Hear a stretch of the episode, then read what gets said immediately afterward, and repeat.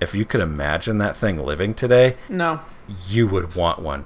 You would be freaked out by it because it would like chop your arm off with its beak. Hell yeah. But you would want to see one in a zoo.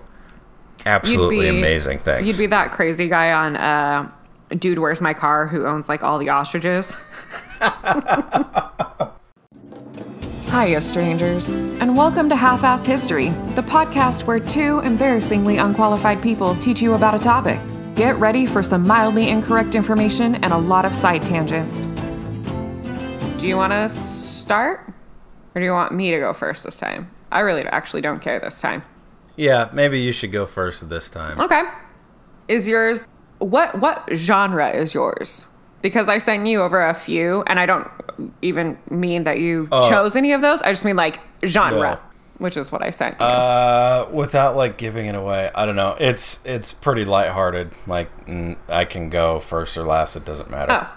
It doesn't matter about that. I just wanted to know what genre because mine is sort of urban legendy kind of. Well, that's funny. That's you could consider mine right up that alley. Absolutely. Yes, so we So- have kind of an urban legend uh thing because mine is like yeah, not really an urban legend, but like kind of.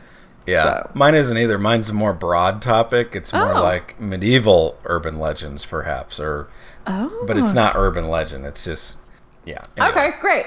What? I, well, we've we've done this perfectly. Okay, so I will go first, but Okay. mine is uh, the Beast of Gévaudan. Do you know the story Ooh. of the Beast of Gévaudan? No, I don't know how to say that. Spell it. Never heard of it. Like I'm completely lost. I had it written down. It's been spelled a couple different ways, and I was like, mm, I don't know what this is. And then, so I literally had to like write it phonetically. And this is phonetically based on like a random YouTube video that I listened to. So it could not even be Gévaudan, but that's what I'm going with.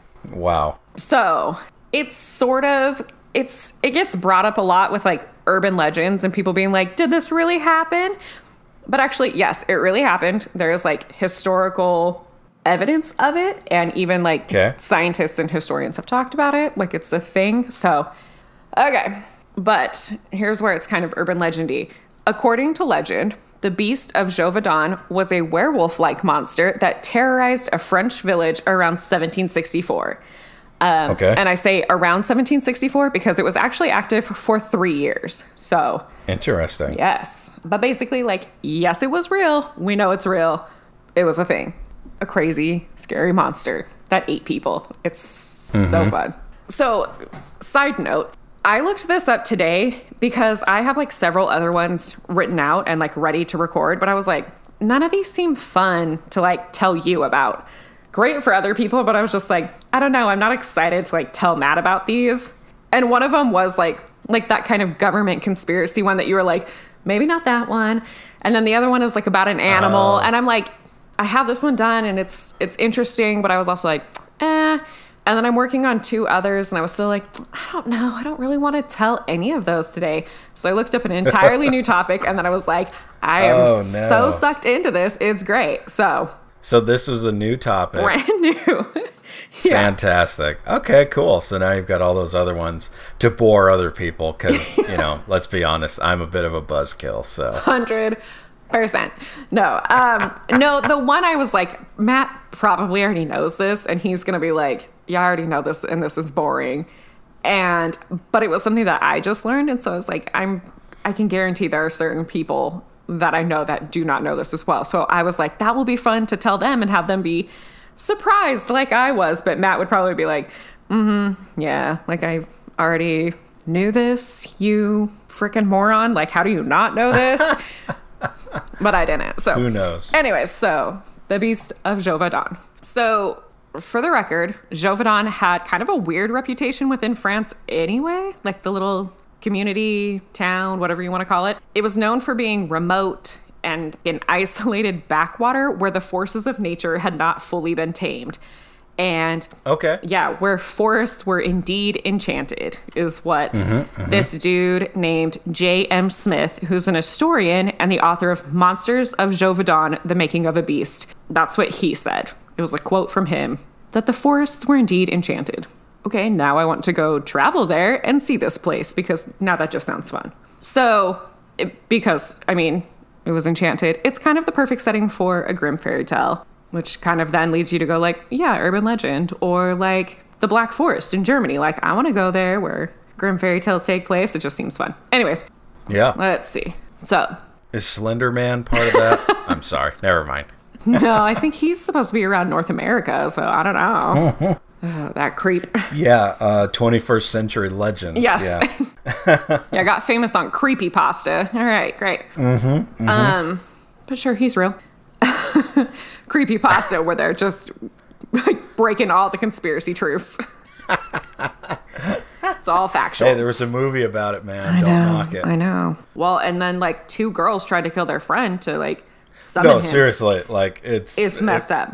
Yeah. Yeah. And that's something that I kind of go into in my subject. We kind of make these things part of society, even though they cannot be confirmed. It's weird, Right. right? So, anyway, go ahead. Okay, so let's head back to 1764 France, um, in the sleepy town of Gévaudan, a region in southern France. It was I'm there. it was this sweet. Oh, there was nope, reel it back. there was there was a sweet innocent 14. Where am I? You're in Gévaudan in southern France. It's a sleepy little town. I'm oh, you said I was. I had to reel it no, back. sorry. I, I, meant I. I meant reel, reel it back for me because I was saying things wrong. Also, by the way, I have no proof that it was like a sweet little, like sleepy little town. I'm just saying that because it sounds great. Because of like it just Oh, has to be. great. But within this town, there was just this like sweet, innocent 14 year old girl who was out watching her sheep, and her name was um, Jean Boulet. Again, these are all going to be French names, so I'm going to butcher the shit out of them. Yeah. They're not phonetic. No. So, and I read all of these things, so I for sure don't know how to say any of them. She was the first victim of the beast, uh, but she was Wow. definitely not the last. And throughout Wow. 1764, more victims piled up with their throats torn out and their heads gnawed off. So, Whoa. yeah, gruesome. Wow. Um, so, like I said earlier, the beast was actually active from 1764 to 1767. So, like a good three years of killing. And they say about 100 people, peop 100 people were killed by this thing. Good lord. Yes, that's a lot. That's a lot. A large amount of people. So, Why is this not more well known? I know. So, like, like I just have to interject like my vampire story from like a while ago Yeah. like I was trying to find some instances of like has anyone ever been, you know, sucked dry from some creature, you know, and they had pock marks on their neck or their stomach Right. like and the answer is no. There's no absolutely zero, none, zilch historical evidence for that ever happening. Yeah. But on a side note, in my studying, I did get into like looking at werewolves, and I didn't bring it up in there because it yeah. that was already just way too long for my studying. But werewolves, there's werewolves. Yeah.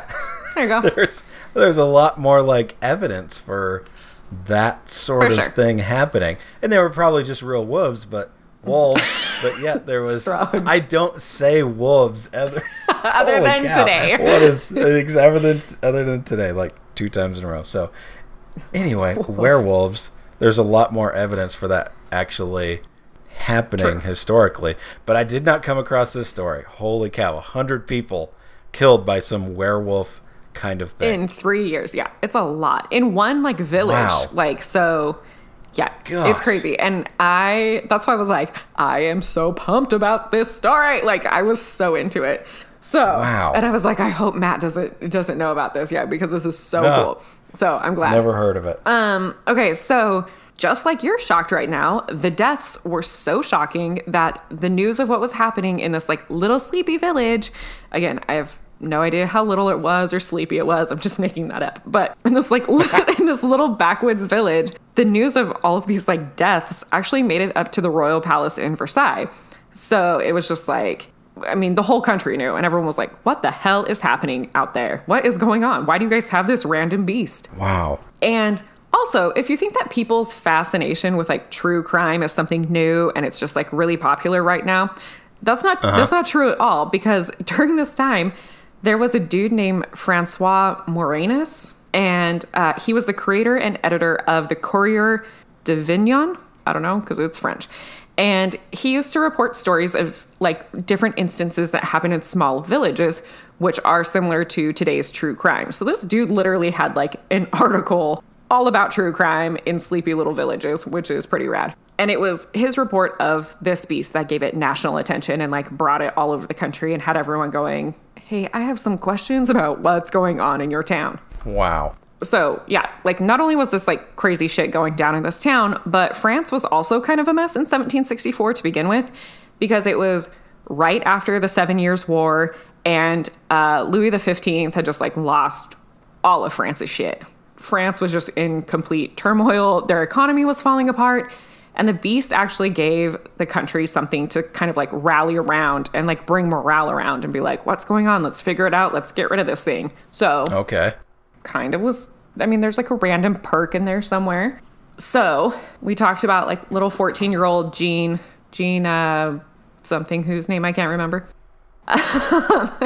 the sweet the sweet baby angel that was tending her sheep, which also like a sweet little 14-year-old girl tending sheep and she gets eaten by this monster. So there were like again, a hundred other people that died, but there were a ton of other people that were attacked but survived. So that's where we get that's where we get kind of descriptions of this thing and like how people often refer to it as a werewolf. There is a report of a young boy named Jacques uh, Portefeuille. Again, probably not Portefeuille, but we're gonna go with it. And he was with a group of children who were out in a meadow, a meadow, who were out in a meadow with a herd of cattle in 1765 when they were attacked. And they actually worked together and managed to scare it off with their pikes. And Okay. Louis XV was actually like so impressed with these kids that he made he like paid a reward to each of the children and then he had Jacques Portefeuille educated on his like own personal expense because he was just like you kids are dope. So Wow. yeah. It was like a So big thing going on back then where the whole country was invested in this. that's incredible. So did these kids have any account of like what the beasts look like or anything? Did you get into that at all? I'll kind of get into that a little bit later on. Not so Okay. much uh not so much of like firsthand accounts from people then, but it's like retellings of um so I got all of my information from National Geographic and the the Smithsonian magazine. So like two very credible sources, right? So like it's not an urban legend yeah. clearly. wow. But so my descriptions come from those sources, and they're saying like this is what we've compiled of what people have said, but I don't have anything of saying like Jacques Vallée or Jacques Portefeuille said they looked like this, if that makes sense. So anyway, But let me just ask, they were saying that perhaps like this wasn't a normal wolf or anything. yeah, no, This was like something that was yeah, it was Crazy. Wasn't a wolf. They were all very like Wow. accustomed to wolves. That was like not a new thing. Right. Yeah, that's yeah, like shepherds and um what would you call cow shepherds? We call them cowboys here, but I wonder what they called them over there. Anyway, yeah. Herders? They you would yeah. think they would know exactly what wolves were. They for sure That's did. So yeah. They were like, "What is this thing? So, um, not only, so those kids all fought one off, which was like so rad. But then um, Marie Jean Vallée, uh, or Marie, yeah, something to that effect, uh, she was actually attacked on August 11th, 1765, and she managed to defend herself and wound the beast, earning herself Wow. the title of Maiden of Gévaudan. And they actually have a statue in her honor because she was a Wow. badass. And I'll talk about her a l- little bit later. But Okay. so, kind of talking about what people think it was or what it looked like, there are historians that claim that wolves or a hybrid of a wolf and a domestic dog actually attacked the victims based on the description of a, a canid shot in June of 1767, which is the last year that the beast was active. And they also believe that, like, maybe this canid had like strange morpho- morpho- morphological characteristics. But like, there's also people that are like, uh, so then I read the next sentence down was like, but a critical evaluation of historical texts proves that this animal or proves that this animal nor any other that was killed in Gévaudan had anything to do with the attacks of the beast. So like they killed this random giant wolf in 1767. That was not the creature. that was just hmm. an extra scary thing that they had. And like So it's like in Jaws when they capture that huge tiger shark, mm-hmm. Or they they ca- they catch it and kill it, And they're like, and they're like, this it." has to be it, right? This thing is huge, and there's no thing like that around here. that's exactly what But it's like. spoiler alert, it's not the real shark. Guys, Jaws is not actually about a tiger shark. Surprise. no, surprise. Yeah, I'm not gonna give it away, but like, it's not a tiger shark. it's not it. It's not It's it. another kind. You're gonna throw shark. you through a loop. Yes, that's exactly what this was. Is they were like, "There's this giant wolf thing, and we've killed it, and everything stopped, and it, it must have been this. Like, it's totally this, right? Nope, nope, And when they caught this thing, the mayor of the town was like, "The beaches can stay open. Everybody keep going." And and some scientist or sheriff was like, "No, this isn't the real thing. You can't go out. Everybody stay in your homes." I'm now wondering if Jaws is actually based on the Beast of Gévaudan. it actually might be because just wait. Okay. okay. So- okay. Fantastic. so so basically like Gévaudan was just filled with like some crazy ass animals uh, back then, so probably not the best place to raise a family. But they do say that um, Wow. about 95% of the attacks on humans during this time were from the beast. So really only 5% of those other things were attacking people. So not that much. Like those other creatures were pretty much like just as attacky as normal wolves would be in any other village. So like not a big deal. but let's see. Uh, Because it was like so deadly and crazy, people started to fantasize the animal. So they would say it was as wide as a horse or that it had supernatural abilities, like it could walk on its hind feet and its hide could repel bullets and it had fire in its eyes and it came back from the dead more than once and had amazing leaping abilities, right? So just like oh my gosh. terrifying. no, no, Wow. thank you. What what happened to it? Like, why did it stop killing after three years? So the beast disappeared in the middle of 1767 after poisoned baits had been placed like on a large scale. So it's like, oh, maybe those maybe those got him. We don't know. but taking it back three years before, when everything first started, local officials and aristocrats took action because they were like, this thing is killing all of us. So they organized an attack. And at one point, the number of volunteers rose to over 30,000 men. And a dude named um, Captain Jean Baptiste Duhamel organized the men with military models, left poisoned bait, and even had soldiers dress as peasant women, hoping to attract the beast. Wow. Spoiler alert, it didn't work because it still killed people for three more years. It saw through his plan. No, I was like, those bitches ain't peasant women. I know peasant What women. is this, To Wong Foo? I know Wesley Snipes in a dress when I see it. Exactly. That bitch is way too big. exactly. That bitch is a linebacker. Like, military models, get out of here. Military models. Oh, Shit. poison? Okay, I'm gonna eat some more villagers, you assholes. So they like during this time they even had a reward for killing the beast, which was equal to to a year's salary for a working man. So they were like pretty serious about this. Thirty thousand people, captains of the army. There's a huge reward. Like it was crazy, and That's a huge amount of investment in that era. That's insane. it's insane. Wow. Thirty thousand. I read thirty thousand. says thousand. a I was like, I can't. That's like a. What are you talking about? So. Yeah. Uh, oh, so there were a ton of people who were able to fight it off when it attacked them. Like, you know, like just Okay. villagers, right? Because we have accounts of what it looked like. But like none of But the hunts were successful. turned into werewolves. Maybe.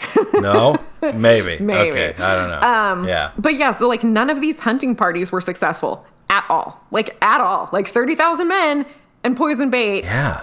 brought up nothing. Nothing at all. Wow. It's insane. It was smart. Yes, it was. We're going to bring it back to Jaws a little bit. In 1765, mm. so a year after it starts killing, a large wolf was killed and the killing stopped for a few months. And so everyone was like, Okay. we got it, including Louis XV, who was like, guys, we got it. Great job. And so he like mm. pulled all of his support thinking that the animal was already dead. So when it started again, he didn't really care. He was like, guys, we got it. Stop it. You're being hysterical. And they were like, no, no, no. It's killing all of our vill- like all of our villagers. And he was like, no, we already got the beast. Like, whatever. Good luck. Bye. Just like So this is Jaws uh, 2. there you go. See, I think the whole series is based on the Beast of Gévaudan. We've just cracked it open. At least one and two, because in Jaws 2, the mayor, after all that debacle, he's still the mayor. And when another shark comes, forgive me because I haven't seen this movie in like a good 20 years. Yeah. But he still doesn't believe that it's Jaws or a new Jaws. Of course not. Why would you? Oh, I feel he can't believe that Matthew. He has. There has to be plot. Right, right. but apparently, they say art imitates life, right? And so I take you back to this King Louis that you're referring to. Louis the Fifteenth. What a piece of shit. No, I'm just kidding. This is the only thing I know about him, so I don't really know. he might have been great. He paid for a kid's education. So he fought off a beast. He did. He did throw support behind it initially, but then he was like, Yeah. "We got it. It's fine." The beaches are open, bitches. Exactly. It was like, just go and. Can't lose out on that tourist money. He's like, guys, it's southern France. Just enjoy it. And they were like, we're being slaughtered. And he was like, mm, we're poor and we're being slaughtered. And he's like, dude, in like 250 years, you can't believe what this place is going to be. Like, just enjoy it. People are going to pay like thousands of dollars to come travel here and be tourists. he's like, you know what? I just lost a war. I have my own shit to deal with. I can't deal with yours. and now people of my country. colonists in America are like, Right? Hey, we need your help. Where, where, where? Can you send us some ships? Ships and troops and guns. Where, where, where? That's true, actually. Um, so It's I totally actually do know way more about Louis the Fifteenth than I claimed because he's in like all of Hamilton, and they just shit all over that poor guy. Because it's very much like they need our help, and and then Hamilton is like, we're not helping France. no, no, no. It's like Washington. No, no, no. We are not sending sending troops. We just became a nation. And poor Jefferson. We just- poor Jefferson is we just like, became we a nation." promised them, and he's like, oh no, stop. They just became a nation with their help. Yeah, They literally. sent ships across the, fucking Atlantic. the whole reason. and we're like, dude, we gotta like rebuild. That really cost us a lot of money fighting off England, our sovereign, you Yeah. know, our sovereign rulers. But dude, we don't got anything to spare anymore. Sorry. I know that King Louis gets killed. I believe decapitated, but I could be wrong. So probably at, you know, Uh, so that might be guillotined or something. another topic at some point, like the French. Revolution. Yeah. Uh, yikes! The French Revolution. Uh, ooh, not as uh, benevolent as uh, our revolution was. So Yeah, terrifying. Terrifying thoughts. Mm. Um. yeah. Anyway, so Anyway, King Louis just basically Yeah. abandoned his people. Um. So maybe he deserved to lose his head. No, that's not true. Because I still don't know what kind of person he was, so I'll cut that out. he was a nice man. he might have been. He paid for a child to get an education. A simple farm boy. It's very nice. Anyways, um, getting back to what happened to this creature and why it stopped killing, there was this local farmer named Jean Chastel who was involved in a previous hunt, but then he was thrown in prison for leading his men into a bog. Um, he also like I think had some other past crimes, but they don't go into detail. But it, they basically kind of are like he was kind of a shady ass criminal Okay. and had been in trouble a few times. But in June 1767, he actually managed to kill the creature with a silver bullet he forged, which is where we get the legend that you can kill a werewolf with a silver bullet. Dude. yep, Like that's a thing. Yep. Awesome. allegedly. So, um, and we know he killed the actual beast and not just like another wolf or something because when they opened up the stomach, it contained its last victim's re- remains. Oh, snap. Yep. Which also isn't that in Jaws? Don't they open up Jaws or one of the sharks? They open up the tiger shark that they think they have. Okay. And they find like a can and a whole fish, ironically. This was the 70s movie making. And then they find a license plate Yes, that's right. Florida. Yeah. So it's it's uh it's ridiculous. It doesn't hold up well that scene, but there's no remains of victims in there. So Okay. it was not the real shark. Well, I just did like a really quick Google search, and apparently Jaws was not based on it, but I actually think it probably was. I think the dude probably, like, whoever wrote that was probably like, I just learned about this crazy story, and I'm gonna write something similar. I think you're onto I something. think so, because yeah. it's pretty similar. I th- I think this uh, requires like a blog or something. yeah, well, there's plenty. You can look at the Smithsonian or National Geographic, and I'm never gonna be able to compete with them on a blog. So. But they don't have the real story about what Jaws about was Jaws. based on. True. I don't know. Yeah. Well, now we have a podcast about it, so Well, there you go. I'm lazy. This is all I can do. Shittily tell a story. So, anyways, they killed the beast, but what actually was it, right? Because, like, okay, we know Okay. it's dead. It actually is dead. and they have it, and they've cut it open. Yup. What is it? So, what is it? It's actually been up for debate for about 200 years. We don't have a solid answer on what it is. Some suggest that it was an escaped lion or a prehistoric holdover, or that Chastel, the dude who killed it, actually trained an animal to attack people to deflect attention from his other crimes because he was a shitbag. wow, that's pretty elaborate. But, But yeah, uh, like okay. so apparently he would just be a criminal mastermind who was like, I'm gonna train Yeah. animals so I can get away with petty crimes. Like way too much work. Yeah. if you can if you can learn to train an animal to distract while you rob people you could just learn how to be like a really excellent robber that can never gets caught i don't think you need the distraction Yeah. it's too much work Nah. so j.m smith who i mentioned at the beginning he's the author of uh, monsters of gévaudan the making of a beast which by the way his book is called monsters of gévaudan so i'm like kind of want to pick up this book and see what other shit this town had but anyway he thinks that it's like way more boring than that. He thinks that Gévaudan just had a serious wolf wolf. Wow, now I just did it. Wolf infestation, and that it wasn't just one beast, but it was several large wolves attacking isolated communities. But I'm like, I don't really think that because they knew what wolves looked like. So like, That's a good point. Oh Yeah. man. Um, but according to National Geographic, and I'm gonna listen to them because I think it's funner. They say that there is no doubt at all that this beast was actually a lion, so like Okay. specifically a sub-adult male.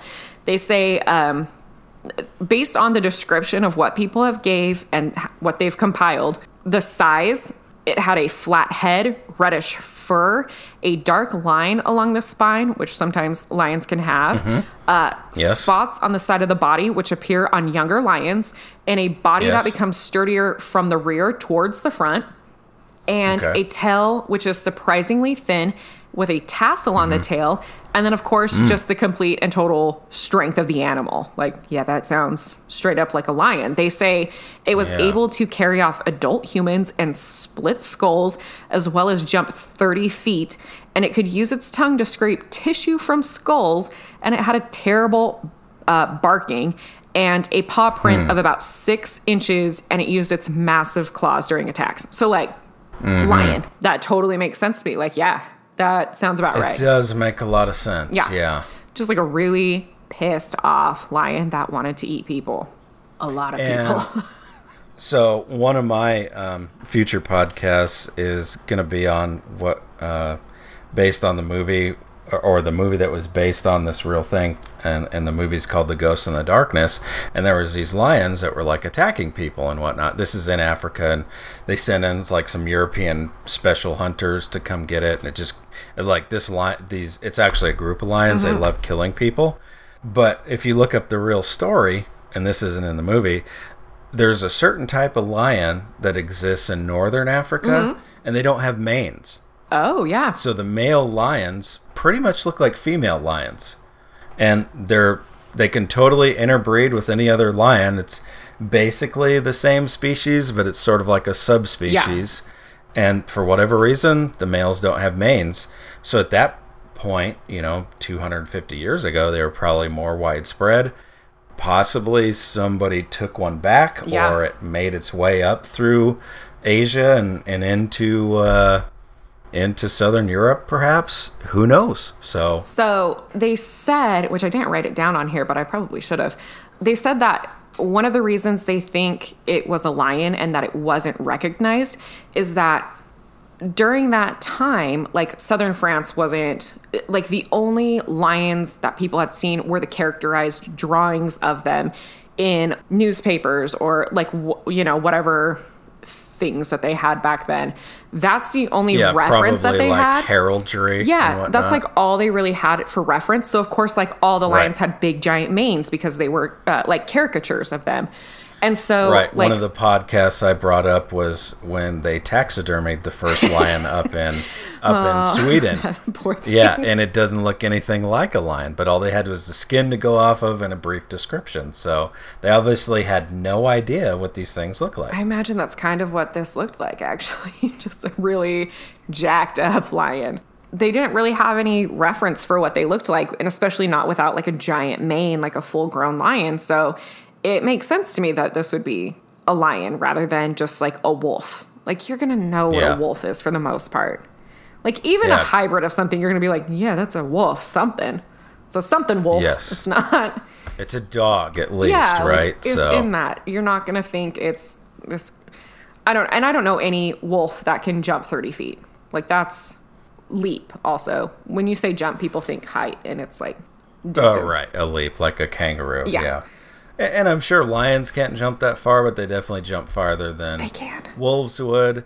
And of course, these things get exaggerated, so who really knows? Um, a lion does make a lot of sense, though. Yeah, yeah. No, actually, lions can leap up to 36 feet. So they actually very yeah. Oh, lions are Okay. terrifying. I only know that because of a meme that's gone everywhere, and I was like, no, wait, but yes, they actually can. So 30 feet is like, yeah, that sounds about. and you did more research than finding this meme. yes, I actually just Googled it Okay. right now to double check because I was like, no, no, no, they definitely can. And then I was like, let's make sure.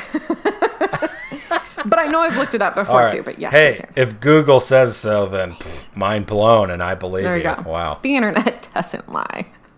Never. No, no. All, all of the information that we tell from copy and paste articles is true. right. Just consider anything we say on here like absolute gospel. Mm-hmm. You know, the Smithsonian, National Geographic, whatever. If they're contradicting something we say, They're wrong. they just haven't, they're wrong. They just haven't done their research like we have. So the dude who finally killed the beast, this Jean Chastel, he also has his own monument, just like Marie Jean Vallet. She has her own. She's the one that like fought it off and survived and hurt it. She was a badass. Awesome. So I, but I actually like. It makes sense that she has one because like everyone was dying and she was just this girl that fought it off and it's like totally rad. But this dude who killed it, like yes, he killed it, but he was also like a total criminal. and they were still just like, Yeah. build him a statue. That's how much they hated this beast that they were like, let's give the criminal a statue because he finally put an end to this reign of terror. And it's like, all right, you can go see them in France. They each have statues. Very cool. The story of Marie Jean Vallet was actually featured in the TV show Teen Wolf, which I actually loved that show. It was one of my guilty pleasures. Wait, as the, The show, TV not show. the original The movie. one on MTV. Oh, It was Gotcha. great. But also like the original is fantastic too. But uh yeah. Michael J. Fox. Michael J. yeah. Fox. But um but I, He surfs like, you know, van surfs. I know. On a, he goes up on top of a van and surfs. I and surfs know. on it as it's moving. Yeah, they don't do that in the Teen Wolf TV show, sadly. Man, though. like I don't know how you can call it Teen Wolf without van surfing. But okay. because he was a teen and a wolf. That's why. That's that's all you needed. But anyways, there's like a whole like uh throwback. touche. There's a whole throwback episode where they feature uh Marie Jean Vallet or however you say her name. And this story was actually the inspiration for the mo- or, or, mm, for the movie The Wolfman. And I think they're talking about the Emily Blunt and Benicio del Toro version, but I think there's actually an older version too, so maybe both. I don't know. Okay. You know, this story kind of like really influenced a lot of werewolf style stories, and a lot of werewolf lore comes from this story. But it should also be said that the legend of werewolves is like, yes, partially influenced by this, but it's not the only story that like brings up werewolf legend. Like that comes from Greek mythology, the Epic of Gilgamesh, Nordic folklore, French stories, German stories. It's like all over the place. There's so many there's so many werewolf stories that maybe werewolves are kind of a thing. So Even Martin Luther had his own version of a werewolf. there are oh so very many stories, but this one in particular kind of gives us that legend of the silver bullet and you know, kind of plays into our modern day modern day version of werewolves. So, yeah. That is Incredible. is the story of the beast of Gévaudan, which was Wow. so fun to read about. I'll bet. Like, I'm going to look this up now, too.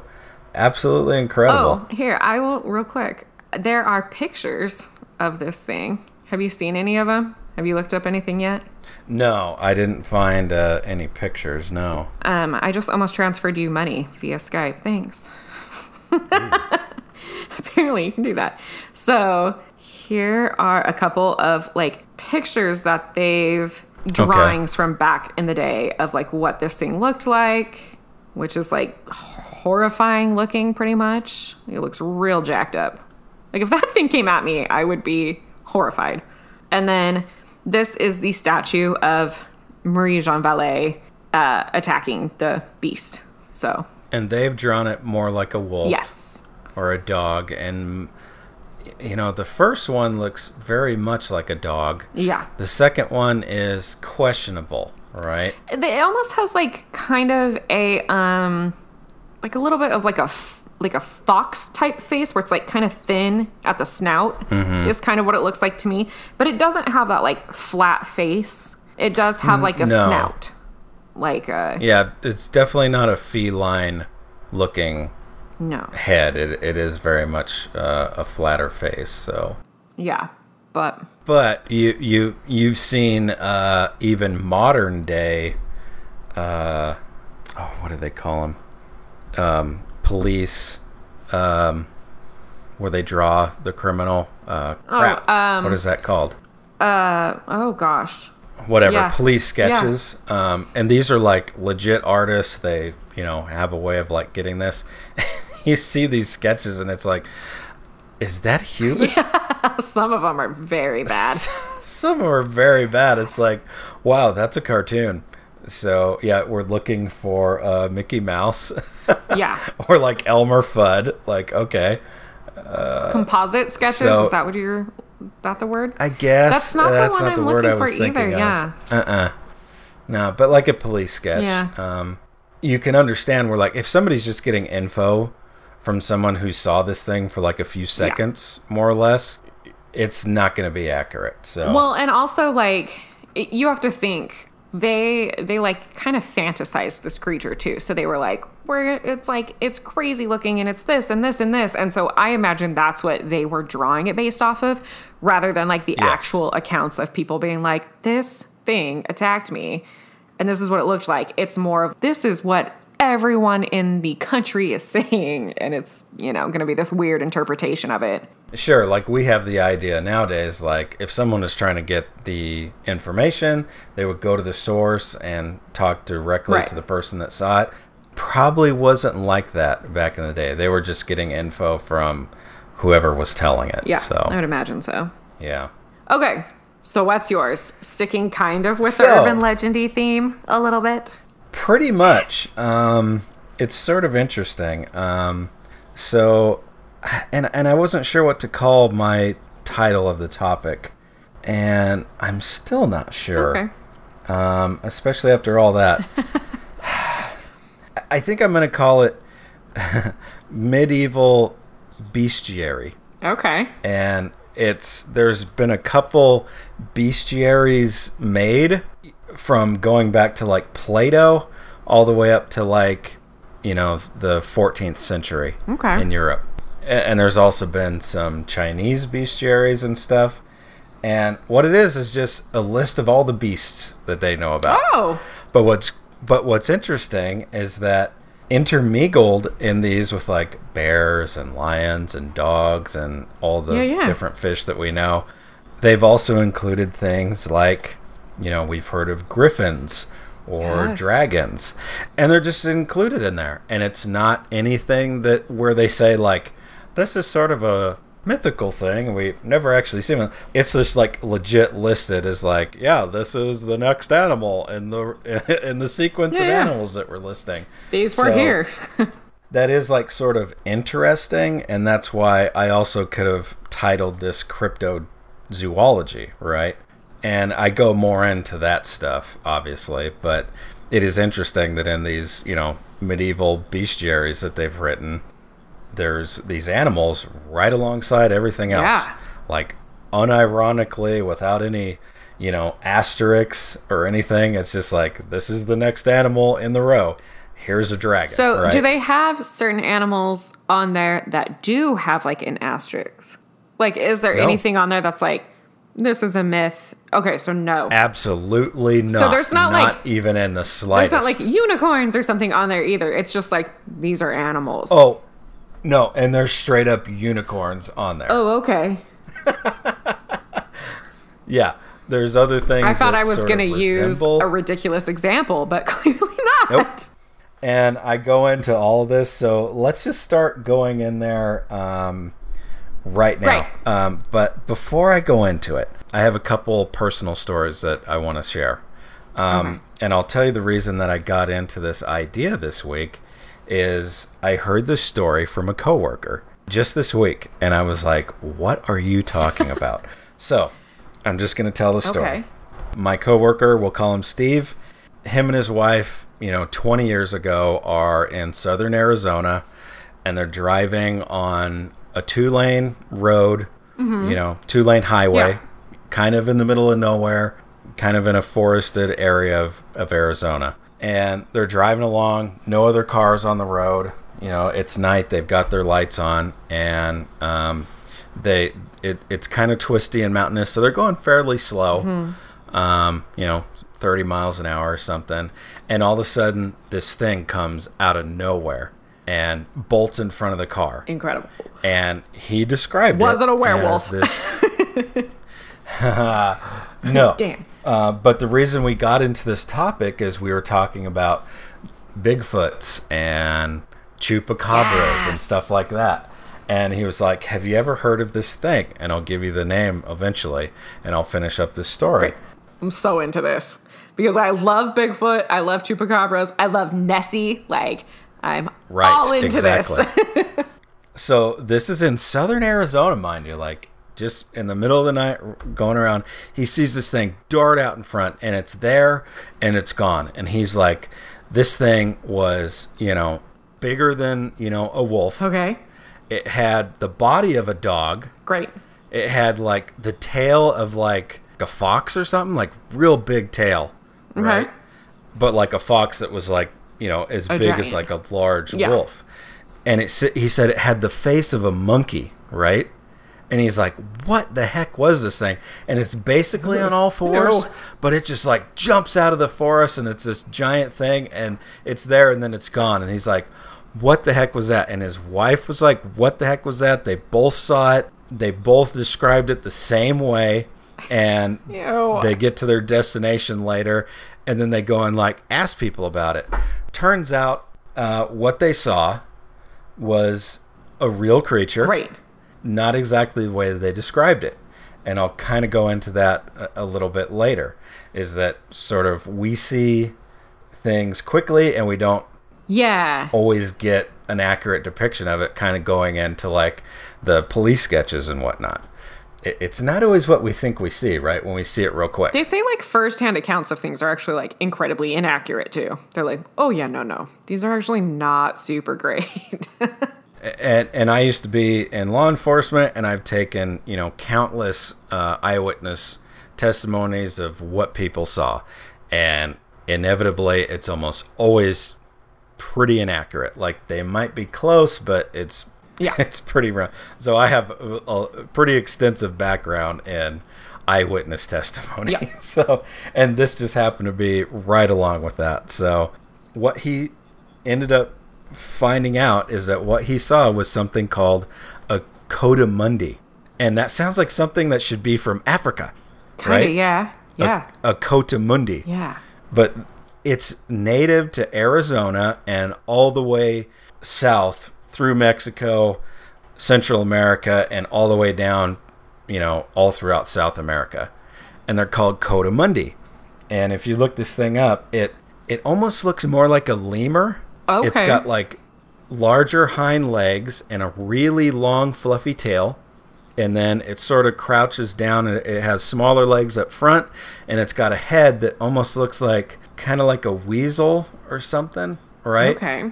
but apparently they're related to like raccoons Oh, interesting. Sorry, I just looked up a picture of it.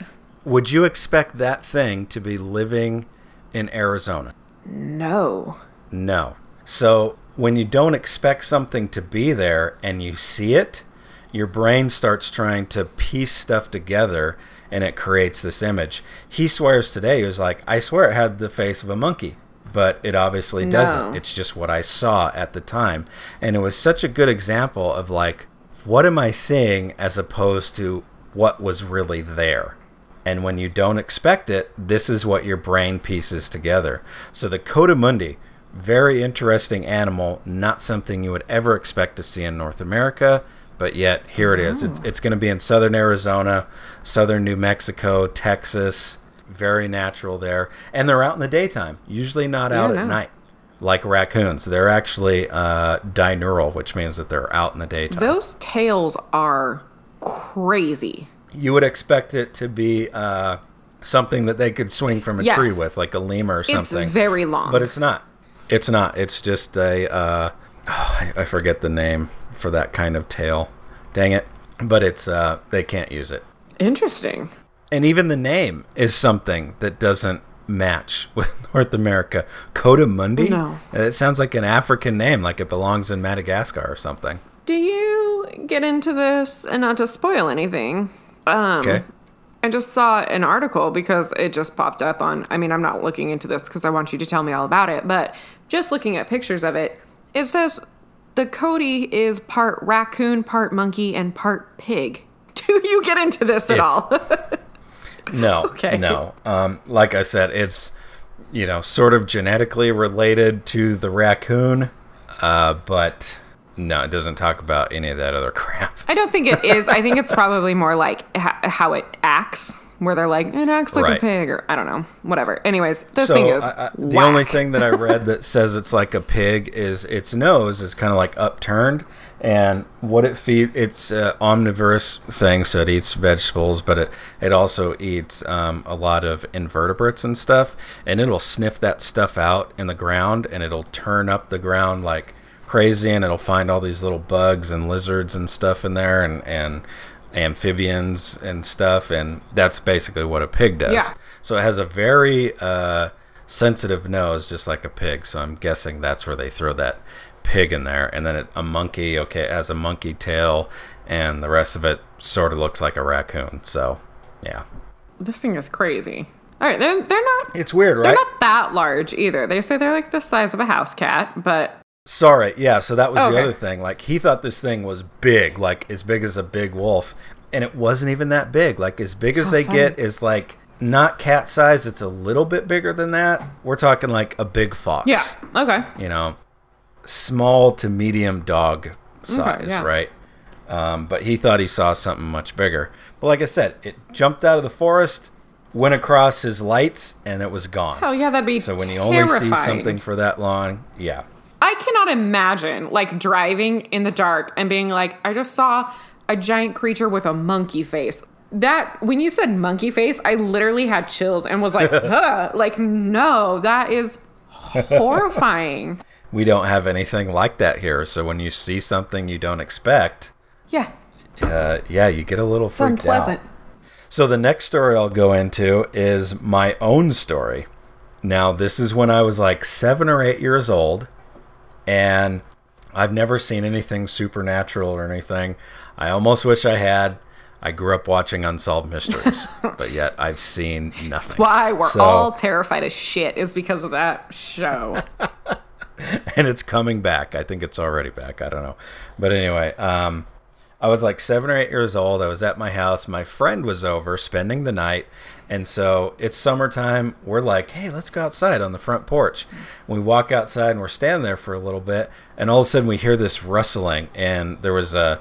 Um, this sort of garden area along the concrete, you know, going along the side of the house. Yeah, like a flower. And there was bed. a bunch of it was a flower bed of zinnias in there. So they were really tall flowers. I see this thing, and it looks like a very long lizardish tail going around the corner of the house. That's the only part of the animal that I saw was the tail part. And it went around the corner of the house. In my mind, seven or eight years old, what I pieced together is some at some point before this event, um, I had been to a, a new pet store in town, and they had a giant lizard there, which what I'm now equating is a savannah monitor lizard. These lizards are like, you know, two to three feet long, really long tails, really big, stout mm-hmm. lizards. That thing was in a cage, and I was like, holy cow, lizards can get that big. So several months later, when I see this thing in the garden scurry around and I see this tail go around the side of the house, I think, that was a giant lizard, right? And my friend saw it there with me, and we're like, what was that? We're like, you saw the tail, right? And he's like, yeah. Did you see anything else? No, but that was crazy. What was that? I don't know because I haven't talked to him basically since then. Like, what was that thing, right? I'm thinking now as an adult, it was probably just a cat in the zinnias. It hurt us, and it was like, phew. all we saw was like this tail go around the corner. Right. But my seven year old brain at that time pieced some stuff together because it didn't make sense in my tiny little brain. And that's what it went to. Giant lizard. That's all I saw. Giant lizard, gray tail. Dragon. That must be what Yeah. it was, right? Yeah, dragon lizard, right? I didn't know if those lizards were around where I lived or not. Spoiler alert, they're not. but that's what I thought I saw. I assume it was a cat. The weird thing is, like, we didn't have a lot of stray cats. We didn't have a family cat at that point. Like, this was a pretty rural area, and there wasn't a lot of, like, stray cats or anything around there. That's all I can point to it as, um, because I'm sure there wasn't some giant lizard creature living in our zinnia garden. It wasn't like an armadillo out there living his best life. Definitely not. There are no What? armadillos in my they don't live in the Mojave. What do you mean? no, they don't live in the desert, strangely Weird. enough. Yeah, yeah. So that's my two little stories that sort of are going to go along to the the meat of my topic Okay. today. So medieval uh, bestiary, and they wrote several books on it, like I said, and they have some weird creatures in there, and unironically, they're right next to creatures that we know of today. So it makes you wonder: were these creatures that maybe have gone extinct, extinct, like the dodo bird Right. or the moa in the uh, South Pacific? Have you ever heard of the moa? I don't think so. The moa is a very interesting bird. The only reason that we know it even exists in history is because at the time, the natives of these islands in the South Pacific had not totally exterminated the population of these very large birds. And these birds were very large. So think of an ostrich, but with a giant, like, dinosaur beak Yeah, I just looked it up. and 10 to 12 feet tall. These things were giant freaking birds. Flightless, but covered in feathers, but like 10 to 12 feet tall.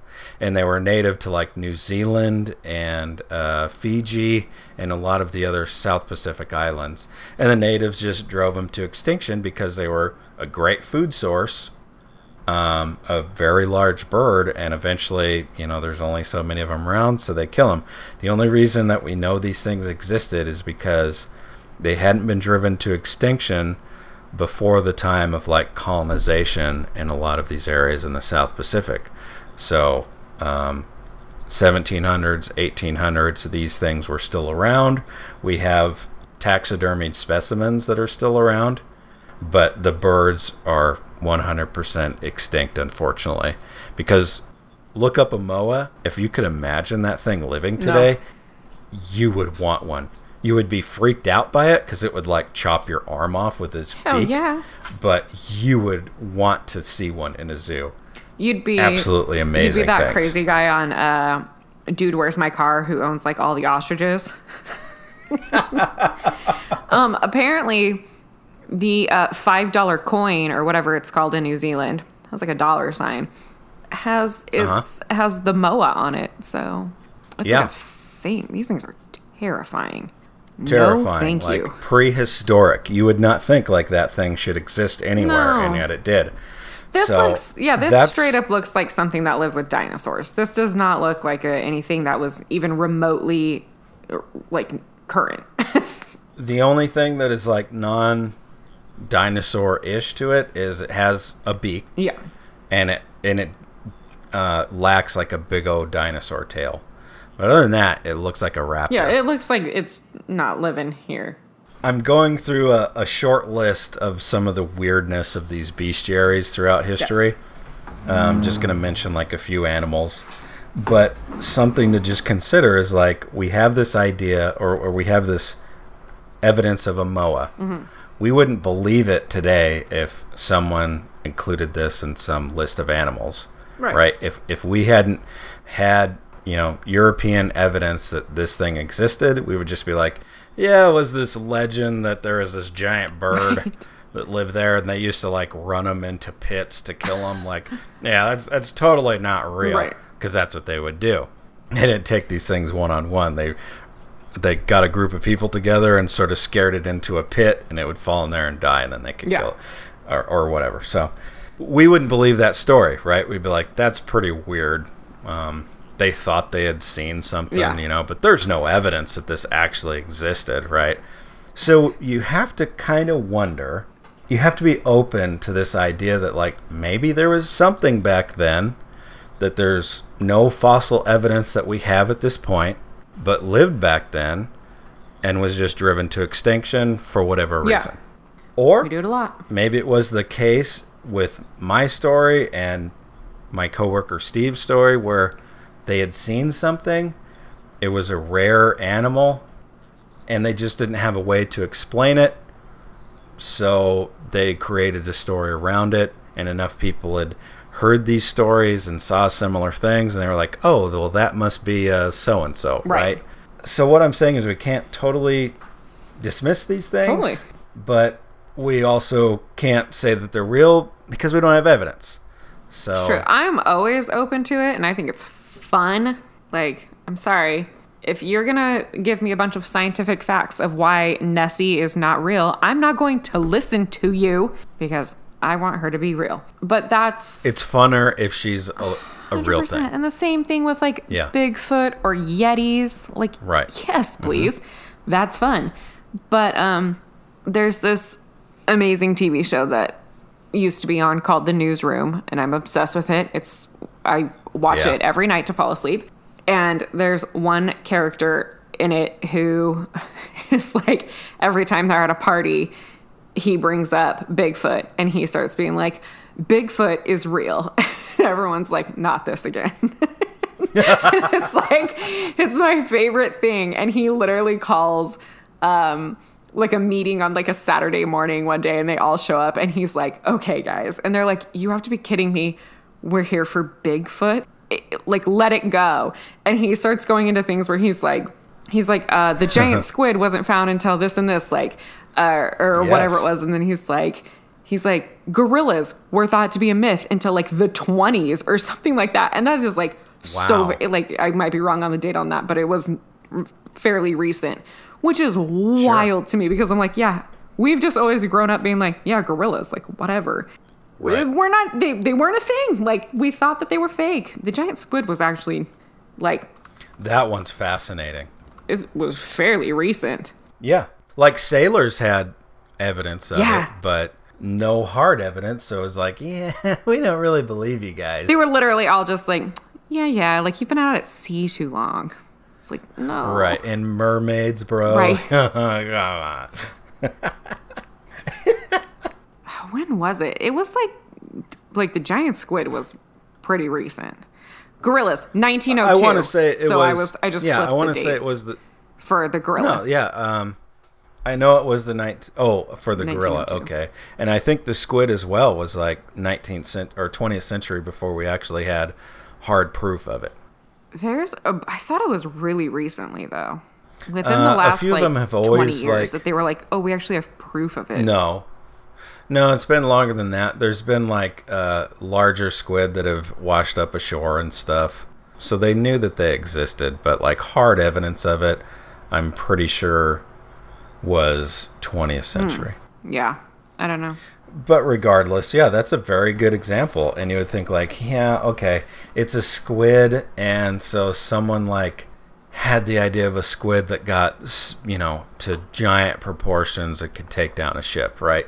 There's stories of an actual ship being sunk by a giant squid, and we found evidence of squid that are like 50 feet long. So it probably couldn't take down a ship, but we don't know for sure if there's something bigger than that. We just don't know. And the ocean's very big. And it's very scary. It's very scary. And a lot of animals, fish, and uh, reptiles, they don't stop growing. So as long as they haven't been killed and they don't die of like some weird natural causes, like they could be, you know, two, three hundred years old and they just continue to grow. So if we don't know a lot about giant squid, we don't know their life cycle, their reproductive cycle. Could they live to like 300 years old and they continue to grow and they're, you know, rivaling something like as big as what a galleon would be in the 1700s? I don't know. Maybe. I mean, did you see um recently there is did you see recently they just found this like super hella old great white shark and they can't pinpoint an age on it. It's been anywhere between like over 200 years to 400 years old, but it is old Wow. as shit and they have photos of it and it's Okay. like missing teeth. Like it straight up looks like a geriatric shark. Like it is so damn old. Oh, I did not see Oh that. Oh my gosh. Okay. I will send it to you. And it must be like giant, right? Yeah, probably. I mean, it's big. I don't know. I haven't seen like how big it is or what. I haven't seen anything on Hmm. it, but it's it's giant. Oh, it's not a great white. It's a it's a Greenland Oh. shark. I was told it was a great white. Never heard of no, that. me neither. There's a fantastic, uh, my favorite murder skit that, uh, you know how I sent you a video or like a cartoon of like one of their clips? This shark looks straight up retarded. yeah. like every example is like this weird looking He's shark. old wow. as shit. Oh, I think it's a she actually too. But no, every example that I see of a Greenland shark is like the derpiest thing you could possibly imagine in the ocean. It's like, I'm a Greenland yeah, shark. has like no teeth. no. wow. I don't even know if it can see. Like the eyes are like crested over and stuff. What a weird looking animal. Very bizarre. So, so yeah, this has been all over the place. So, I've heard anything between they were like, no, no, no, we can confirm it's like over 200 years old. To I just found one now that says it's 512. So we don't know. We just know it's super Wow. damn old. But um, Okay. basically the oldest shark ever that we've discovered. And Yeah, okay. um, and yeah, it's like we just found this thing that's been chilling since like before we were a country. Like that's Yes. Mm-hmm. how old this thing is. It's been roaming around since then. So yeah, And growing the whole yeah, time. Yeah. I'm sure there is like tons of crazy shit out there. and the ocean is still very inaccessible Yes. for us. So we really don't know what's going on in there. Every once in a while, we're able to send this deep sea thing out there, and it takes neato pictures. But like literally, the um, the, the farthest that we can see in the ocean most of the time is like a hundred feet, maybe. So it's not like we even have like this great bird's eye view of the ocean. Like we have no idea what's out there, and they know that we're there well before we see anything that is going to show up on a camera in some stupid ass uh, deep sea probe thing that we Yeah. have, right? For sure. So we just don't know. No. Like we like to think that we know everything, we're super smart, but we don't know No, shit. for sure not. So to go into the big, go ahead. No, I was just gonna say because when I made the joke about oh, were there unicorns on this list? Then I remembered I was like, oh shit, somebody, some there was something where they were like, did we just find a real life unicorn? Which was basically just like an animal that had a single horn out of its head, and they were like, Yes. was this actually what people were talking about? When they Yeah. talked about a unicorn, and now it's been, you know, made to be this beautiful, elegant thing. I go into that. Great, that. keep yeah. going. Sorry. All right. So you had mentioned Bigfoot, Yes. and we have an uncle that shares the name of a legendary U.S. president, and he knows a lot of like hunter types. Oh. Dude, seriously. I'm sorry. I immediately, uh, you know what's throwing me off is that you used the name Steve earlier, so now I'm just thinking dad's side. And so I was like, I literally went like Steve and Chris, and I was like, huh, no, no, we don't. What the hell are you talking about? We've never had a President Steve. I was like, I'm very lost. Yeah, it took, it just took me one second, and then I got it. Yeah. God help us when we have a President Steve. You know, the day is coming. It can't be any worse than Donald John. Donald, we have Pound a Donald. Sand Donald John. So we have this uncle. He knows he's into hunting. He knows a lot of other people that hunt. Um, and some of these people are like backwoods hunters. Like they're not just going off the trail and waiting to find some stuff. Like they're walking in. They're uh, scouting the area for like weeks. Like these are like legit like backwoods people. And he says these people have found evidence in tracks and fur and all kinds of stuff for Bigfoot. And this is in the Utah Wasatch area. So they absolutely believe that some Bigfoot creature exists. My sort of theory that pertains to Bigfoot is that they're um, basically humans. We have a lot of evidence historically of very hairy humans. Gilgamesh is the most uh, maybe I, I, I don't know because the other examples in the Bible, but in Gilgamesh there's this dude who's like hairy all over, and they shave him everywhere except for the top of his head, and he looks like every other human, right? Okay. And then in biblical things, there's the story of J- uh, sorry Isaac and Esau, um, and Esau was completely covered in hair, and eventually didn't um, get his father's blessing to like continue the family name on and whatnot. But Esau was like super hairy, like a goat. Like his brother on his father's deathbed imitates him, puts on like goat skin, and says, "Yeah, I'm Esau. Like Right. feel me." And he's like, "Oh yeah, you're Esau. That's like a goat skin, Right. right? Like that's any other fully haired animal, right?" So there's this historical stories of humans being completely covered in hair. Maybe they were these ones that were like outcasts from everybody else and they sort of live out there somehow. I don't know. Hmm. You have to, and then you hmm. also have to consider that a lot of mammals have ridiculously good smell and also hate people. Yep. So you are rarely going to see a mountain lion in uh, North America. Like it's pretty rare. Everybody's afraid of them, but you rarely see them, and they're rarely going to attack you. Uh, jaguars in South America, like you have to be a very good Yes. hunter historically to like get a jaguar fur. Like if you got jaguar fur, like they were really expensive because you had actually caught this thing. Even today, like there's not a lot of like you know National Geographic or you know any of these other like animal documentaries of jaguars and other cats like that because they hate Yeah. people. They smell you from like a long way away, and they're not going to let you get close. Um, pigs are another thing. It's it's tough to get close to pigs in a lot of areas because they know you're there and they are gone, and you're never going to find any evidence of them whatsoever. So let's imagine Bigfoot has these characteristics. Right. You're not really going to ever see it. So Yeah. I don't know if it's real, but can you say that it's not? I don't know. Yeah, I mean on on that note, just earlier this year, they were able to photograph uh, like the first black leopard in Kenya, Yes. photographed in like a hundred years. And Yes. there's been some like, there's been some people like calling that into question and being like, "Oh, we've had a couple Mm-hmm. photos since then.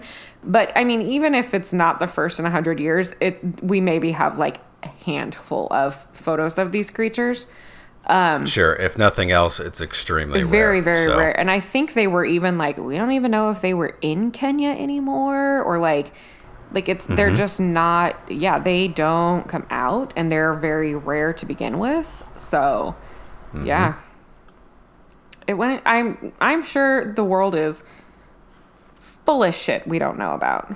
It has to be. Not yeah. just the ocean. Absolutely. uh, not just the ocean. Yeah, because there's areas where if it's covered in trees, like you can fly a million drones over it and watch it 24 7. You're not going to know what goes on under there. You have to get in there and see it. And I wasn't really going to get into it, but in the Congo area, there's something called, I think he's called Kote Mbembe. And um, I know the second word is right. I'm not sure about the first one, so in order to not slow this down, I'll let somebody else call me out on that. But I think it's I think he's called Kote Mbimbe, and he looks like Nessie or like sort of, if not a plesiosaur, then he's sort of like a brachiosaurus or Okay. something, but a long neck, long tailed creature that's like really mean. He only lives in swamps. He hates people. You rarely see him. But there's been several accounts of like pygmies and other tribes that live in that area um, where they've said they've caught one before and they killed it and they all ate it. So, and this is places where there ain't no National Geographic people going in there very often because um, if you go in there, you basically die of malaria. Like the only people that are living in there are people who have like developed a natural resistance to malaria and other diseases in that area because anybody else just gets wiped out because it's swampy, it's hot, it's humid. Like nobody wants to live there except the people who have lived there for millennia. So Yeah. so we just don't know because we don't spend a lot of time in these weird places. We want to be sort of close to civilization if we're used to that. Is it uh, Mokele Mbembe. There go. Yeah, that's him. in yeah. the Congo River Basin? Ooh. Mm-hmm. Horrifying. and it's a huge rainforest jungle. Huge. Yeah, I'm sh- yeah. Oh yeah. It's giant. And I think there's also been some dinosaur ish sightings, sort of, in uh, the Amazon areas as well. So we just don't know. Yeah. and that's you know I, I preface that with my two stories it's like you're gonna see something that you thought that you thought you saw maybe it wasn't it Yeah. You just don't know if it's that rare of a creature you get a glimpse of it and you're gone um, i wasn't gonna go into this but if you've ever heard of mothman Yes. I okay, so the My Favorite Murder just came back from break this week and they talked about the Mothman. Mothman is very real. There's Yes. been not very real. Uh, there's been a lot of stories about Yes. it, a lot of sightings. We don't know what it is. It's probably just a big bird in the middle of the night, Okay. but people are seeing something and they're creating something in their heads, or it's just something that is so rare, we don't know what it is. I mean, you you rarely come across the um, giant condors Yes. that went extinct and then they let back into the wild because there's so few of them you rarely see them but because it's you know been scientifically documented we know they're real and so we believe these stories but if we didn't know this thing existed we'd be like yeah you saw a vulture they're really not Yeah. that big and they're like no dude it had a nine foot wingspan and like sure bro we no okay so how can you say it doesn't but i guess you can't until you have that evidence right True. Yeah, no. So, um they talk about the Mothman actually being what's called like a Thunderbird, which I'm sure has Yes. to be on your list, right? I'm sure it's there somewhere maybe. Or it would have been added. There's so there's so much. Yeah, you could add so many things to this Yeah. list. Yeah. Which I then was like, um, I am for sure going to look into Thunderbirds later on now because I've Thunderbirds are very interesting. because. I've seen that picture of like this scientist dude It's like this hella old picture from like the 30s or some shit of this dude in a suit standing in front of like a 12 foot raven is what it looks like with a wingspan that's like 30 feet across like it's massive. I've seen that a million Wow. times and you're like is this fake? What is this thing? And i still don't have an answer if it's like a real picture if it's like i have no idea. But then i was like thunderbirds seem rad to learn about. I love all this weird shit it's like it's right up my alley we were talking about werewolves and else. yetis and nessie it's great and real weird shit that's actually true and out there i'm so in If nothing else, it's it's very interesting. yes So, sort of what I am more trying to focus Yeah, on, even sorry. though this has been very broad. No problem, because it's all very interesting. I don't think anybody's going to care. But I was trying to focus on the medieval bestiaries that have been written. Yes. So it goes back to Plato and all the way up to like the 1400s. Just this list of all these animals that people know about with all these myth- mythical beasts thrown in the middle of it unironically, right? right?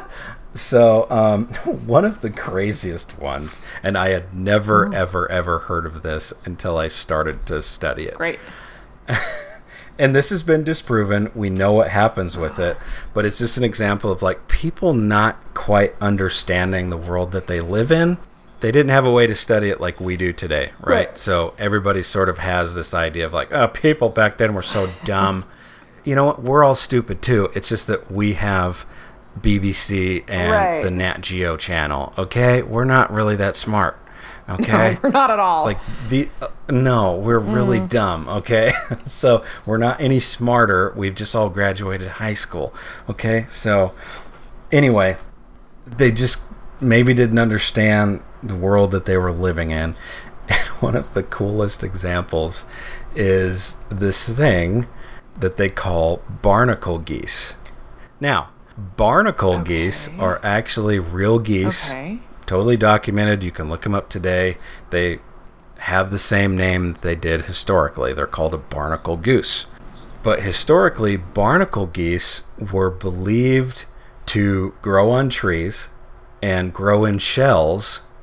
And they believe that the shells started in the water and grew on like driftwood and stuff and eventually like maybe migrated up to trees or something and they grew there in these shells Okay. and they actually had a mythical tree called a barnacle tree and the geese would hatch out of these eggs and they would still be connected with their beaks onto the branches and they would either drop off and fall into the water or sometimes just spring forth and fly right off of the tree okay so this goes this goes to a concept which I'd like to get into later because it's a, another like subtopic to get into.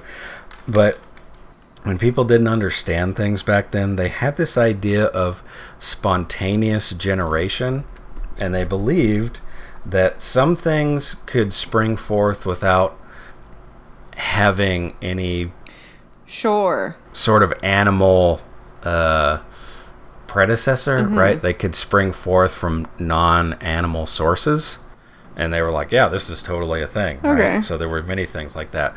Frogs and flies and maggots and stuff were all sort of included in that. But for some reason, these people thought these geese developed like that as well okay except for they weren't didn't really spring out of non-natural things but they didn't come from eggs they didn't come from other geese they were literally grown on trees and they believed this one reason which we found today is there's a thing called a goose barnacle and it's a barnacle oh. kind of looks like a mussel and they're everywhere. They're in north america europe they're everywhere. And they're these barnacle mussel looking things that are usually on piers and rocks and stuff around tidal areas. So people historically would have easily been able to see them they actually use them in their cuisines fairly regularly Okay. that happens today as well they're like a mussel with um, a shell and then like a long sort of foot or body that is, you know, hanging out in free water and connected to a, a rock or uh, a wooden uh, beam on a pier or something, right? and they just go in the tide and you can pluck them off the rocks and stuff. But the shell kind of looks like a goose head in a way, so they're called a goose barnacle. And what people believed historically is like we don't ever see these geese uh, nesting anywhere. We don't see their eggs. They just sort of like appear. So that barnacle kind of looks like a goose head. They come from like that shell and then they grow on trees eventually and they come forth from that. So what we know nowadays is that we don't see these things nesting or laying eggs anywhere because they're migratory. And they go up to the uh, in the wintertime or sorry, in the summertime, they leave and they go up to the Arctic and they make Oh, their nests up there. interesting. Nobody ever lived up there historically, right? So they lived totally away from everybody, made their nests high up in the rocks. Polar bears couldn't even get to them. So Smart. even if someone, you know, like the Vikings made it to these weird islands out there, they weren't going to see any barnacle geese nests, right? So we had this idea that like these barnacle geese, they just spring out of nowhere and then they all die in the wintertime and then they spring back in the springtime off of trees and and shells on driftwood in the water. Weird. We're like trees are producing animals now. Yeah, but you know, at the time, you didn't No. really understand everything, so you sort of had to explain the world around you. Um, if you know what a coot is Mm-hmm. nowadays, right? They're very common in North American stuff. Weird looking little duck They're bird little, looking thing. They're little and they're cute and Mm-hmm. they're funny and check out a coot. They're really interesting. Stupid name too, and they look as stupid as their name sounds. Um, C O O T, Mm-hmm. coot. Straight up, that's what it's called. I always wondered, like, where do these things come from? Right. Like, they're here and then they're gone, right? Well, they migrate, but you're like, I never, s- I see geese and ducks in the air all the time flying. Right. I don't ever see coots migrating. And I looked it up one time and it's like, oh, it's pretty simple. Coots fly at night, so you don't see them. Oh, So the same thing with these geese. They fly at night, they're gone in the wintertime, and you're like, what the hell happened to these geese? And then all of a sudden they fly back at night, and you're like, where the hell did these things just come back from? They must have come out of a fucking tree. So of course. without like modern day equipment to observe this stuff, that's what you would sort of come up with in your head. Now there were there was these books that included these barnacle geese and everything. One of the most interesting things is since they believed that these things weren't born of flesh, some places where these things would migrate to, which was like Ireland, uh. Scandinavian countries, countries and England, they were like, these things aren't born of flesh, so like, we can totally eat these things during Lent. And that's what they would do Oh, is they would eat these things during Lent, considering like these things were like basically fish, even though they looked exactly like any other goose. They were like, those things we don't know where they come from. They're fish. We can This eat is a them. So plant. lot it of- came from a tree. exactly. They're like, it's totally fine to eat. By the way, this is some good freaking meat. so there was a lot of like cardinals and stuff that would um, come around during that time, and they would be like, uh, I don't really believe you that these geese grow on trees. You probably shouldn't be eating meat during Lent, right? And they took it very seriously and were very skeptical about this stuff. So it wasn't like not everybody took it as gospel that like these things were born out of shells on trees. Specifically, there was this guy Pope Pius II in Oh. 1435. Uh-huh. He actually passed a, a papal doctrine that said papal doctrine that said you can't eat barnacle geese anymore during Lent. Okay. just like knock it off. It's not a loophole. It's very clearly a fucking bird. Absolutely. But there was people that totally believed it. So it took a long time for that to finally get dispelled. Ah. So that's one of the weirdest ones and it's something that we have evidence where it's like, yeah, this isn't exactly true. Like yes, there is a barnacle goose. The myth behind it isn't true. So one of the other things that's mentioned is and this goes back to something you mentioned earlier, it's called a monoceros. And it's pretty interesting. Is it the unicorn? Uh, it's the unicorn. But there's mentions of unicorns in the Bible and in Roman times, and our name for unicorn is Latin. Uni, meaning one, and corn, which means horn. So all it meant was a single horned Right. creature. So even a modern day rhinoceros could almost be considered a unicorn. It sort of has a second little horn behind it, but basically nowadays what we think they were describing was some sort of rhinoceros. Um, but if you go to the um, descriptions of the Monoceros, um, it was said to have. Hang on here. Here it is. they said it had uh, the body of a horse, but it had the feet of an elephant, um, a tail like a stag, whatever that means. And it was like, you know, it had this giant thing out of its forehead that was like three meters long Jeez. you know, calculating That's- what they measured it as, you know. So a huge horn, How big was this thing? and they and they said it was huge, right? And they said that you could only kill it, you could never actually capture it because it was just like way too, you know, powerful and whatnot. So if you go back to some historical things that they found now, some fossils and whatnot, there's this thing called the Elasmotherium, and it's they think it was you know around 39,000 years ago it went extinct I don't know.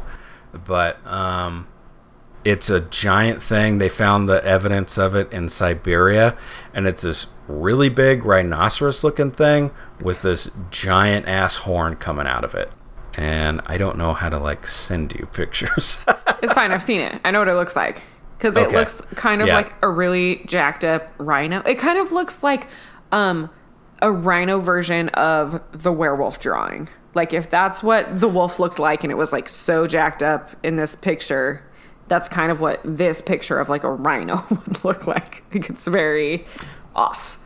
So did you see the one where they've found the after they found the fossils of this thing called uh, Elasmotherium, they made a sketch of it, and it kind of looks like a woolly rhino, which we know existed as well. Except this one has just a single horn that's like freaking giant coming out Oh, of the, okay. the head of this thing. I feel like they kind of look like um kind of like in a weird way like maybe it's just like the the the hunch of them kind of like a bison with like a different head but like kind of that back shoulder do you know what I mean Yeah, they've got you know real powerful, and their front legs and their back legs are kind of stoops down, not quite as Yeah. powerful back there. Yeah, yeah, absolutely. kind of like that kind of a weird body shape like a big old Mm-hmm. almost like a like a hump on the back of their shoulders in a yes, weird way yeah. yeah yeah these things that thing is terrifying And there's fossil evidence that this thing existed. So, at the time when they wrote this book of uh, bestiary, at the time, maybe this thing still existed then. maybe Because we have something that describes something very close to this. yeah maybe it existed, right? Um, this thing was actually described by Plato. Plato's like 500 BC, so that's a long time Oh, ago. How can we legitimately say that there weren't sightings of this thing at the time? Like I brought up earlier, the Moa. We know that existed because European colonists were in the area before it got extinct. It became extinct right after that. If European settlers had gone there a hundred years after, we would have just had stories of this giant bird and we would have been like, whatever, Yeah. that thing doesn't exist. So you have to sort of take this thing, take these accounts of these things like that, and we just really don't know until we get hard evidence. Yeah, they. It's terrifying. I love the fact that there was this. Uh, like, I, I won't lie. This thing is scary and ugly. There's nothing beautiful about this creature. you know, like physically. I'm sure it's a, a great creature that many people will be offended that I called it ugly or whatever. Um, but I mean, I mean, rhinos are they are. ugly. They truly are. Um, Yeah. I mean, they're neat, but still. But like, I would like to see one in a zoo. yeah. Not a rhino, I've seen one, but the yeah. the other thing, the Monoceros or Elastum Elasmotherium. Elasmotherium. Yeah. Um, yeah. yeah, it's like it's not the prettiest creature in the world, and it's very like brown looking. Of course, these are like what we've assumed it looks like, but They're renditions. um, yeah. but also it's like I love that we took something like this and then we were like, let's make it a beautiful horse, like the prettiest horse you've ever seen with this very elegant thin horn. And it's like, no, no, this thing was a giant with a three meter long horn. That it wasn't chill. It wasn't this beautiful creature that just like showed up to like carry you away. It was like, no, the thing's gonna eat you very quickly. That's Yeah. gonna destroy villages like the lion. Seriously, um, our modern day understanding of a unicorn comes from like 19th century literature.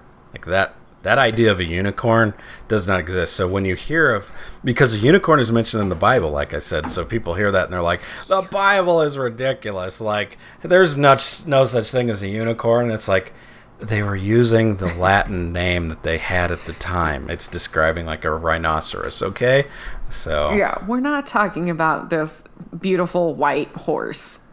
that Right, that was invented in the That 19th sparkles, century yeah. or later. we're not So- talking about a Lisa Right. Frank, you know, f- Trapper Keeper here. with a dolphin jumping Hell over yeah. it. No, In space. in like a high in space in space. with like nothing but like hot pink colors. Hell yeah. You know? Go, Lisa Frank. Lisa Frank was awesome. I not gonna lie. She still is. She's a real person and she's still alive. And she tweets. And she's on Instagram. It's fantastic. I'm gonna follow her now. Every Absolutely. every That's now and then she pops up on somebody I'm following. She like comments and I was like, oh my gosh, I forget that Lisa Frank is a real person and not a brand. And it just like That's makes my day. Oh, that's so cool. I hope she's doing well. I think she is.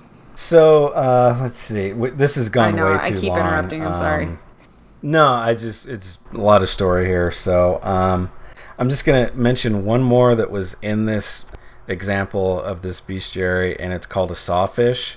And the only reason I'm gonna mention Mm-hmm. it is because there's there's not much historically about it Okay. they were like, yeah, you see it when you're like sailors would see it, and they were like, it's this thing that comes out of the water and has these big wings, and they'll like follow Oh, the no. ship for like a long time, thirty or forty furlongs, whatever the hell that means, and then it'll just go away and like go back into the water. And they described as like just being this really giant bird fish thing. But the reason I mention it is because as recently as this year, someone in Arizona is like, I saw this giant like prehistoric bird thing. And it's possible, and I didn't see this online, but I'm like, this sounds exactly like this thing. There's this, we have fossil evidence of this thing called a Pelagornis sandersi. And basically, it looks like a giant albatross, if you know what an albatross is. And an albatross is this really big wor- bird. It's actually the the biggest modern day bird living right now. It's bigger than like the California condor. Has a wingspan of ten feet. So shit. this is a big bird, and it's actually the bird that migrates the most. It goes from like the Arctic to the Antarctic every year, and it just cruises along with these giant wings, and it's this big, heavy bird, and it just cruises along and migrates its whole life, right? And this thing, the yeah, the Pelagornis sandersi looks like a big version of this. Maybe this thing exists somewhere currently, and we just don't know. If it's that big, it could actually like maybe it's an ocean bird and it flew in inland to Arizona for a while. Like you don't know, No. right? Yeah. but there's been lots of sightings of big gray to brownish looking birds like this and as recently as like this year. And the the recent one was by this lady and she's like i'm an avid bird watcher. I know what birds and eagles and condors look like. This was not that. And she was like i just saw it driving by on the highway and i should have done a u-turn or something but i didn't and I wish I did, and I didn't have time to get out my camera or my phone or anything, but I totally saw this thing, and it wasn't anything that I've seen before. So I'll just mention that real quick. It could be what sailors call a, a sawfish back in the I day. love it. Right? We don't know. Um, and then briefly, I'm just gonna. I already talked about the Moa. That was the next thing on here, but I'm gonna go quickly just to like some biblical things that Ooh, we fun. hear, specifically in the book of Job, Okay. which is in the Old Yeah. Testament. Um, they don't exactly know when Job was written. It's possible that Job is a story that exists pre-flood, whether you believe that or Oh, not, okay. whatever. But it's possibly that Job is like a really, really old story that goes back into like Old Testament Hebrew. We don't know, but Job. Um, in this book, it talks about the behemoth, Mm-hmm. which we still use that word today, just meaning like, I think usually we use it for like large women, but that's okay. Um, I'm actually joking. Oh. but yeah, we just use it as like something that's like huge, right? Behemoth, right? And then the other thing we use actually today still is the Leviathan. Yes. You hear Leviathan all the time. And Leviathan is actually talked about outside of the book of Job, you know, in a couple other books. And even in some other mythologies, they use the same word, Leviathan. Right. The behemoth, um, some scholars say it was just a metaphor or it was just a big creature. We don't know what. Some scholars actually say it's something that refers to dinosaurs. Again, like the um, thing in Africa and the Congo. Uh, it could be some sort of brachiosaurus looking dinosaur. And the Leviathan was some crazy water going dinosaur. Maybe Nessie, maybe something like that. Some scholars believe it, others just think it's just a metaphor. Fair. So we don't really know. Yeah. I like to think they're all real and they've all existed because it's funner that way. It's certainly more yeah. fun. I'm sorry. You'll never convince me that Nessie isn't real. I'm sorry. You won't. I don't care if Well, you've um, drained the loch. I don't care if you've sent cameras down. I don't care if she would have had to like procreated because there's been so many stories. I don't care. She Yeah. she's there. Well, if we think that sea turtles and giant squid and Greenland sharks uh, live for like hundreds of years, if this Nessie thing was sort of in that same category of animals that don't stop growing until they're killed, it could be hundreds of years old and it wouldn't have to reproduce and it would be real. There's also evidence that, like, uh, one of the things they use against the argument for Nessie is like, this lake exists, it's cold water, there's only so much of a food source in there, it's not like the ocean. But there's evidence of like Nessie being on roads or in farmland, like killing sheep and dogs Yes. and wolves. Get 'em Nessie. So it's not only a water dwelling creature, like it comes up periodically and it'll still land animals. Incredible. So maybe that happens. There's also Um, seals there, apparently, at the loch. So, like, I'm sorry, she could just be eating seals. Really? That's what I've been told Maybe, because yeah. Interesting. they've seen pictures and they're like, those are just seals. And I was like, there's seals there? I didn't know there were seals there. So, like, How did seals get there? oh, it's the weirdest shit. That's something I've never heard. But pretty much like every natural lake, I don't know literally every one, but like very many natural lakes, there's similar sightings to things like Nessie. I don't like that. I mean, like, I do, but I also don't.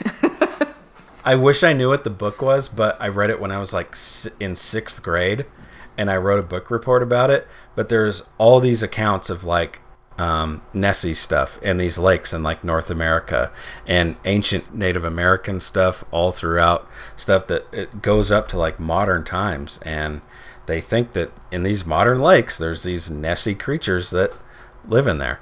that is, Modern uh, natural lakes. is it Nothing that's like been dammed up or anything. possibly called Still Waters, The Secret World of Lakes? Probably Or not. Spirits of the Earth, A Guide to Native American Nature Symbols? Nope, not that one. Nah, very nah, far not off. that one. I was like 11, so I have no idea. I couldn't really tell you. I want to find this book.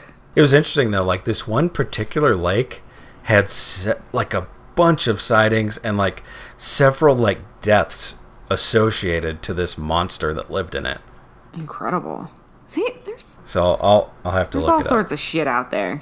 Don't tell me Nessie isn't real. There's there's sightings of stuff in like Canadian lakes and over um, in uh, New York and all everywhere. Like all kinds of stories of things being seen in natural lakes. I love it. I don't know. Are all these people just liars? Maybe. Maybe they just saw a big fish and they were like, whoa. Maybe they saw a goose and they were like, what is that? I don't know. I go back to that first story of like my coworker Steve. He thought he saw a monkey dog. Really, he didn't, but you know, your brain pieces stuff together. But yet, there's all these different stories about stuff like that. So I'm just going to basically end my whole spiel with like, we just really don't know. So we shouldn't be completely positive that they don't exist, but we should wait for evidence before we do say that they do. But in the meantime, maybe we shouldn't dismiss the people that have these sightings as being like crazy people because these people aren't crazy most of the time. Yeah. Most of the time, they're not liars. They just saw something that they don't understand. For sure. You were driving by, it was dark, your headlights caught it weird. It looks like mm-hmm. something. Mm-hmm. You saw something for literally yeah. like a split second. Or and then it's, it's something gone. you've never seen before in your entire life. And so your brain tries to make sense of it. You go, oh, that kind of looks like a monkey. It kind of looks like this. Yeah. Yeah. Fully. That's fun. it is fun stuff. what a fun episode. We got to talk about all sorts of weird mythical creatures that aren't actually mythical. Right. Welcome to our Halloween podcast. Didn't we say that last time? Well, I had the one with the vampires. I was like, I probably should have done this during Valent or uh, Valentine's, Halloween, but Valentine's, please. Yeah, wow, why that popped in? Whew, Freud. I, I don't know what you're telling me there, bro. you're the person like takes takes their significant other to like a horror movie on Valentine's Day. You're like, Happy Valentine's And I'm totally, I'm totally not though. That would be me. that's what's funny. Yeah, that's what's funny. Cool. This was fun. This will be a fun one to edit. I'm gonna have to cut out me interrupting you like quite a lot. no, just go for it. I, I think you interrupted with like some very good stuff, so it made it longer, but it was really good stuff. So ah, fun, cool. I love it, and I'm totally looking up this place in France. Like, what the hell happened there? Gévaudan. That's what I was hoping to find with like va- with the vampire stuff. As like this town where like it had just been ravaged by like these things that they called vampires. Like it just didn't no. happen anywhere no. ever. So but apparently sad. werewolves all over the damn place probably yeah. were a real thing at one point.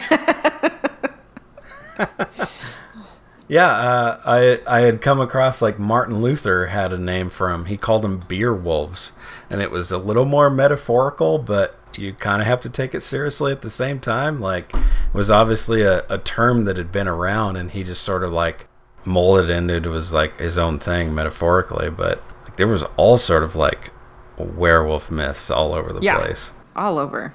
This one was fun though. I like pulled so I have this book that I like write down ideas in. I was like, ooh, topics, topics, topics. So I flipped it open and I was like, what do I want to do? Because because I didn't want to do any of the ones that I had. Like I only have two done and then I have two like half written. And I was like, I don't want to go into either of these.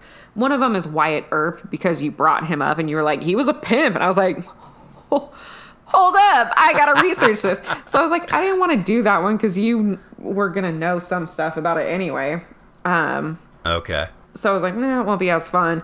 So I just was flipping through and I was like, the Beast of Gévaudan. I was like, what the hell was this? And I looked it back up and I was like, oh, yes, we're going to talk about werewolves. like, absolutely, I'm going to dig into this. So it was on your mm-hmm. list. Yeah. I've got a ton of awesome. stuff on this list that I like researched, like, like badass women or weird, like, mysteries and incidences that happened in history. And, um, cool and I wrote them all down. But like, if I read them now, I'd be like, who was this? I have no idea. So that's why it's fun to research it. But yeah, this was yeah. a good choice, and it fit in so perfectly with yours. We did good. Yeah. and we didn't talk about it beforehand or anything, so that that's cool. Because a lot of the other ones have been like just completely different. So, Civil War, third nipples, which is the one I'm editing right now, and I'm like, oh.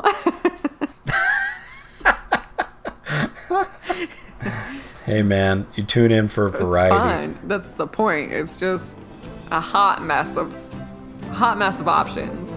This has been Half Ass History. Uh, I am Cola, and today's guest has been my brother Matt. Hey, how's it going? You've heard him on probably a few episodes so far because he's the only one that's been reliable so far.